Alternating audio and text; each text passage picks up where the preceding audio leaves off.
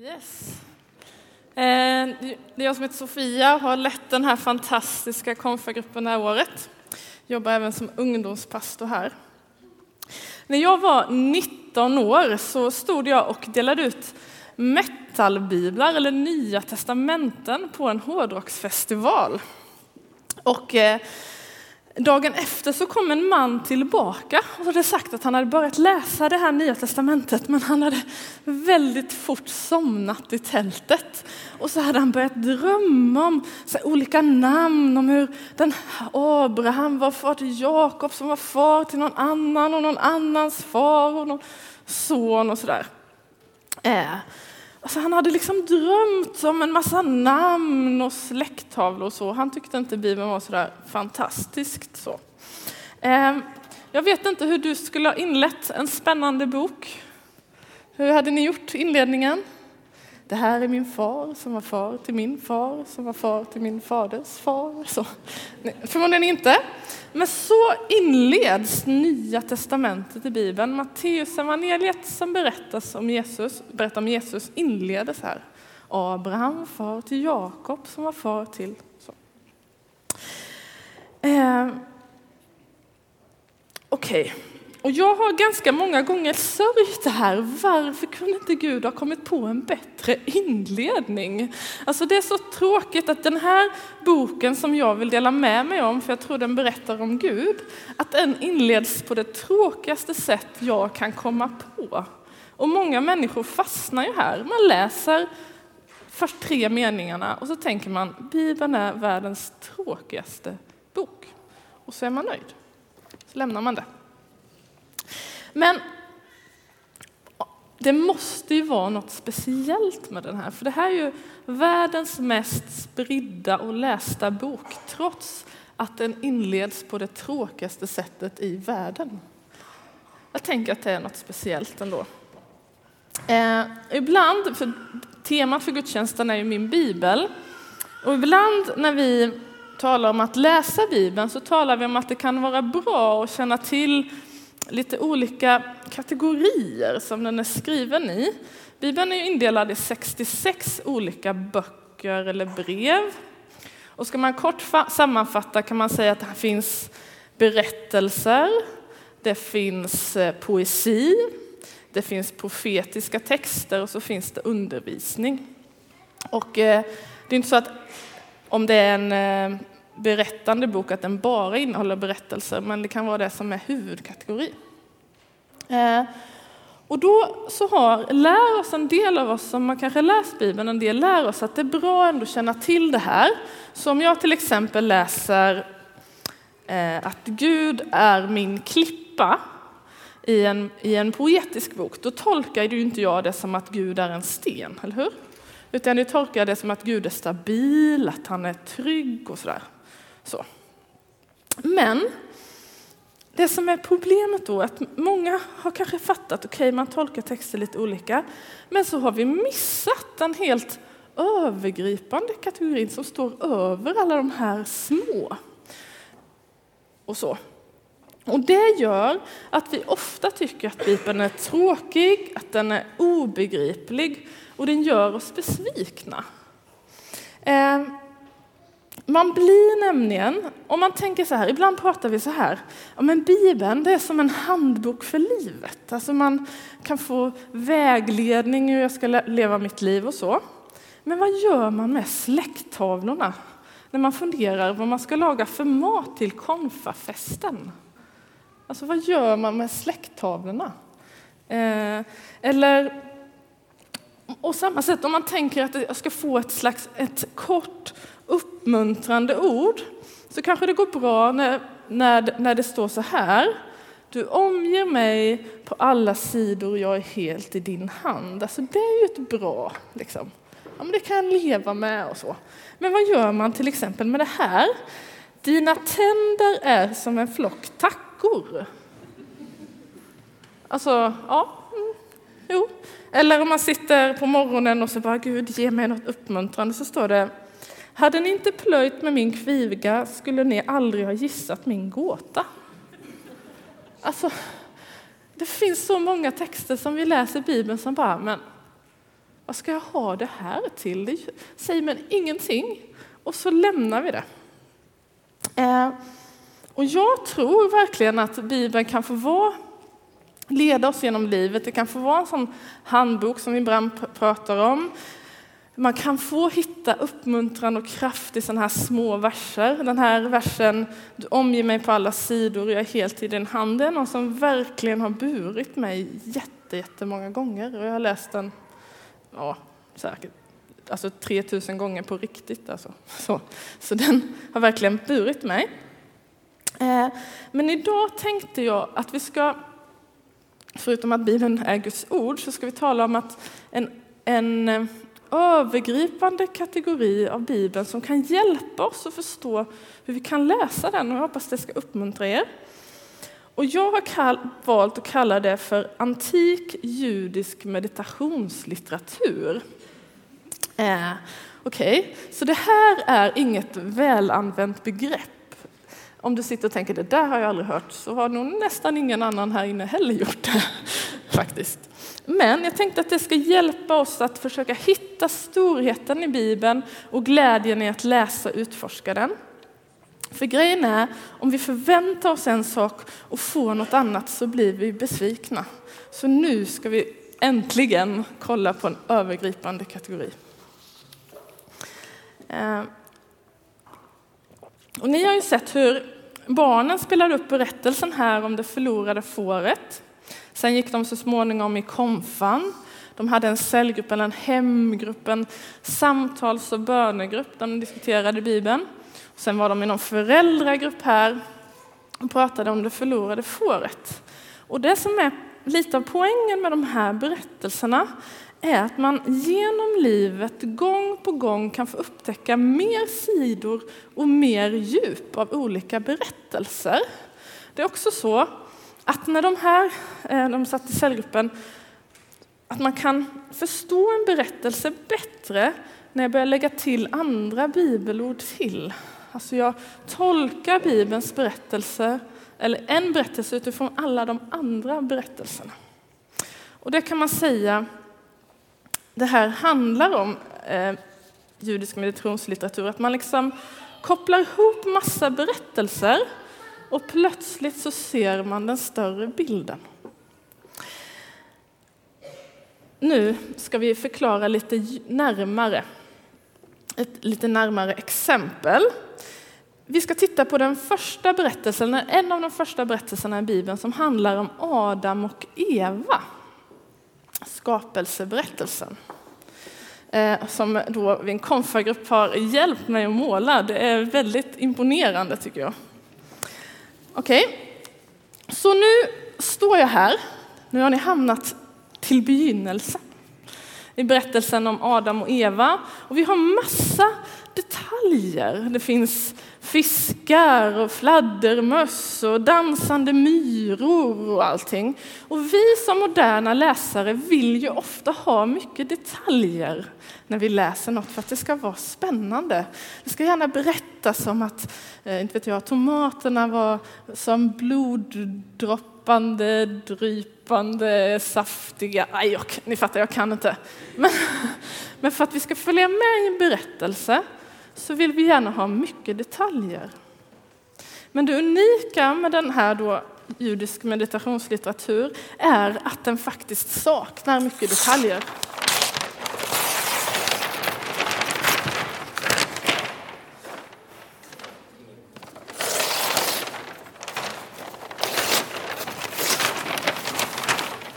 Jag tycker vi tar bort dem.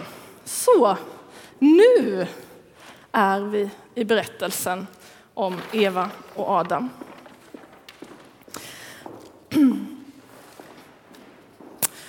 Okej, okay. nu när jag har tagit bort de här detaljerna ehm, så finns det en risk att ni börjar tycka att den här berättelsen är tråkig. Vi vill ju ha mycket detaljer. Och vi börjar också uppfatta den som ganska enkel. Det är två gubbar, ett träd. Ja, så. Och det gör att vi tänker att ah, de är så enkla berättelserna. Och på ett negativt sätt. Men i själva verket är det väldigt sofistikerad litteratur. För varje detalj som finns spelar roll. Varje detalj är viktig, kanske inte alltid, men för det allra mesta. Eh, så. Eh, Okej, okay. men det är ju bra att veta att detaljer spelar roll, men grejen är den att avsaknaden av detaljer gör också att det växer en massa, massa frågor som kanske inte alltid hör hemma med det svåra frågor. Till exempel, var kommer, var kommer den talande ormen ifrån? Varför finns den där? Eh, hade Adam någon navel? Det kan man fundera på. Vilken hårfärg hade de? Hur långa var de? Eh, och vem är den här avkomman som ska trampa på ormens huvud samtidigt som den blir biten i foten? Alltså, vem är det? Eh, Okej. Okay. Så att vi får liksom bara en massa olika frågor. Och en del av de här frågorna hör faktiskt inte hemma. De säger, jag tror den här till exempel frågan om Adam hade någon navel, den är liksom orelevant. Den spelar ingen roll. Men det finns en del frågor som är viktiga. Och så. Och då kan man tänka så här, leder inte detta till väldigt dåliga tolkningar? Hur ska jag tolka Bibeln? Hur vet jag vad som är rätt? Liksom? Och man kan säga att det verkar som att författarna är väldigt öppna för att vi ska tolka saker lite konstigt ibland. Alltså att, de, att vi får tolka saker utifrån vår kultur. Vi kanske hade tänkt att de egentligen Adam och Eva var blonda och det kanske inte gjorde så mycket. Vi får tolka, men anledningen till att det finns så mycket så här, varför då? Jag fattar inte. Så här, anledningen till det är för att det ska bli som ett äventyr att läsa Bibeln. Att vi ska få liksom stanna upp och fundera och upptäcka och utforska. Och tanken är att det ska lockas att fortsätta läsa och upptäcka Bibeln genom hela livet. Okej, okay. vi, vi, kan, vi kan fundera på den här avkomman, då, kvinnans avkomma som ska krossa ormens huvud. Ordet avkomma är tänkt att, att um, hjälpa oss att se att, att släkter är ett viktigt tema i Bibeln. Ett återkommande tema genom Bibeln är släkter. Bland annat berättas det väldigt tidigt om, om berättelsen om Abraham. Abraham, Gud säger till Abraham att du ska bli ett folk lika talrikt som stjärnorna. Ni kommer inte kunna räkna alla stjärnor. Eh, och eh, Bibeln spårar då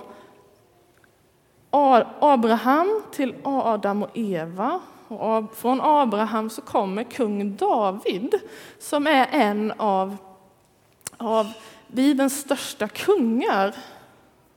Han levde för ungefär 3000 år sedan. Och från Davids släkt och hans söner så berättas det senare i Jesaja bok att en lidande tjänare ska komma som kommer ge sitt liv för folket. Läser man sen i Nya testamentet så kan man läsa om Josef och Maria som var av Davids släkt. Det är den vi berättar vid jul. Josef som härstammade av Davids släkt. De födde Jesus. Sen dör Jesus som är av Davids släkt på ett kors och ger sitt liv för folket precis som den lidande tjänaren som man pratade om.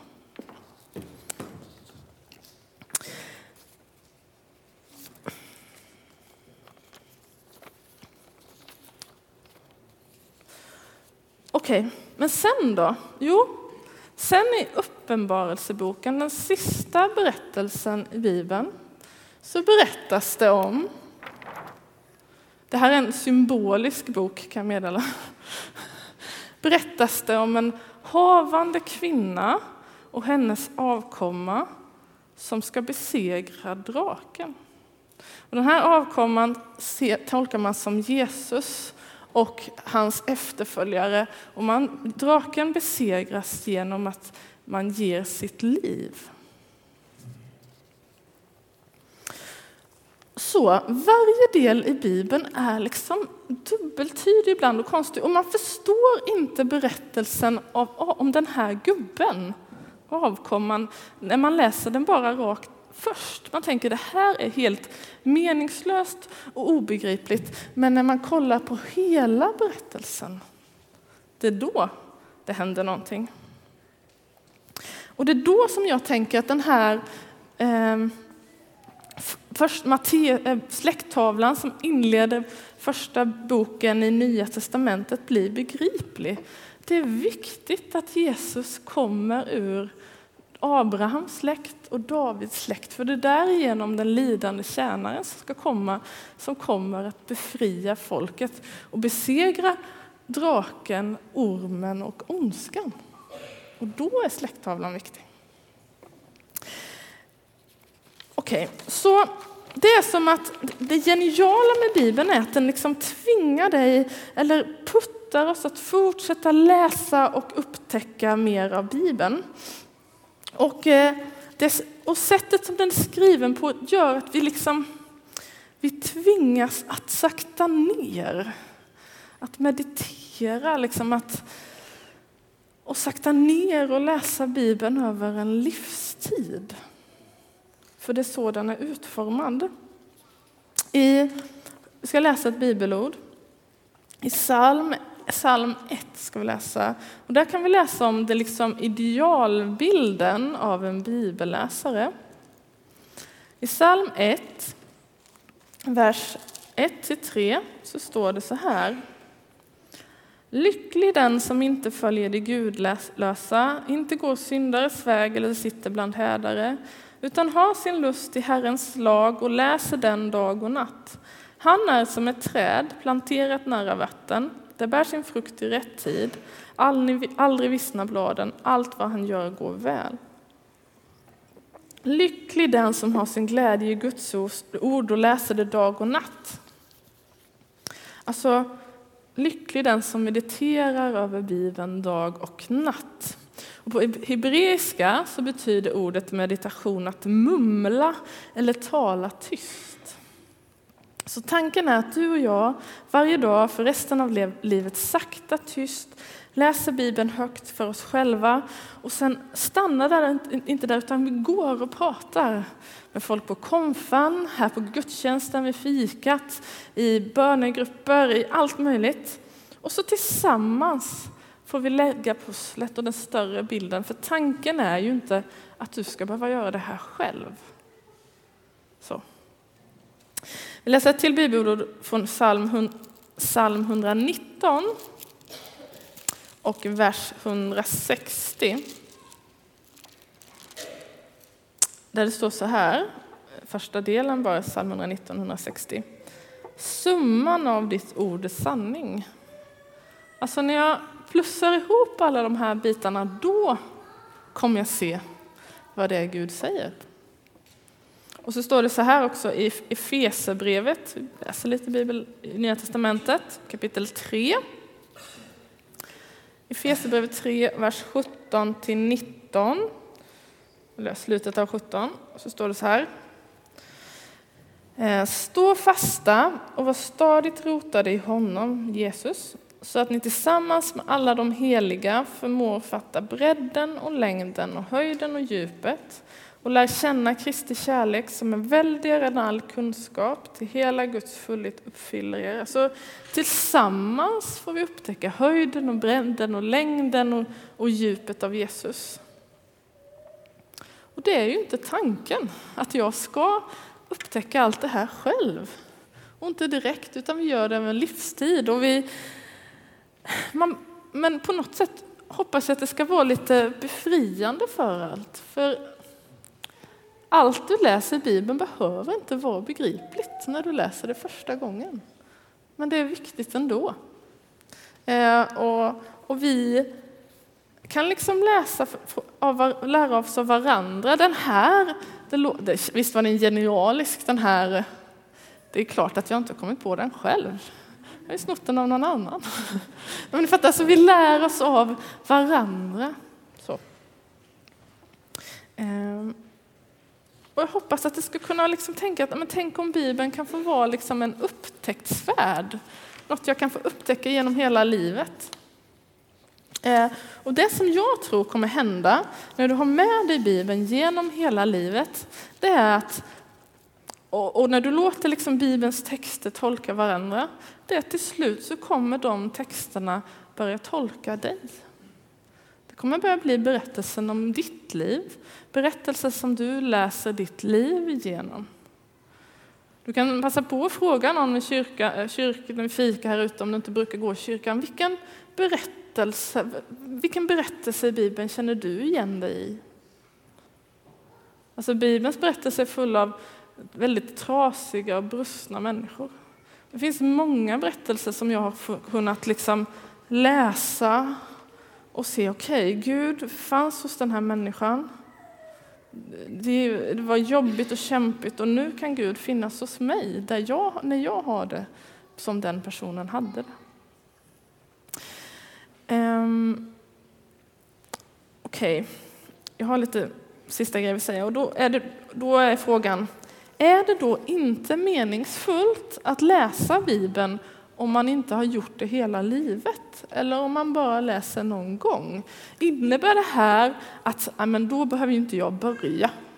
Eller så, hon verkar vara övertaggad. Jag kan tänka mig att läsa något ord någon gång. Är det meningslöst att läsa då? Nej, det är inte meningslöst. Eh, Gregorius den store levde på 500-talet. Redan då funderade man på sånt här. Han har sagt ungefär så här. Bibeln är så grund att ett lamm kan vada vid flodbädden och samtidigt så djup att elefanter tappar fotfäste och får simma. Alltså Bibeln talar till alla. Den är så grund att ett lam, lam, ett lamm kan liksom vada och det gör att, att vi att till exempel vi delar ut biblar till barn som går, jag vet inte om de är fyra eller de är fem år. För vi tror att Gud talar till dem i berättelserna. Och jag tror också att det, man måste inte alltid måla den här större bilden utan det finns ord som jag bara sätter mig och läser och så får den direkt påverka mig. Alla berättelser är inte så obegripliga som släkttavlorna men en del är det. Så det vill jag skicka med dig, liksom att, att eh, Bibeln kan vem som helst läsa. Du kan få ta den, tolka den direkt. Liksom. Men det finns också så mycket mer att upptäcka och jag hoppas att du ska få börja se Bibeln mer som en upptäcktsfärd och att det ska kunna hjälpa dig. Nu ber vi en bön tillsammans. Tack Gud för att vi har fått Bibeln, att vi har ditt ord. Du vet att vi så många gånger undrar, hur är du, vem är du, var finns du? Låt oss upptäcka det som vi har framför ögonen. Se att du talar.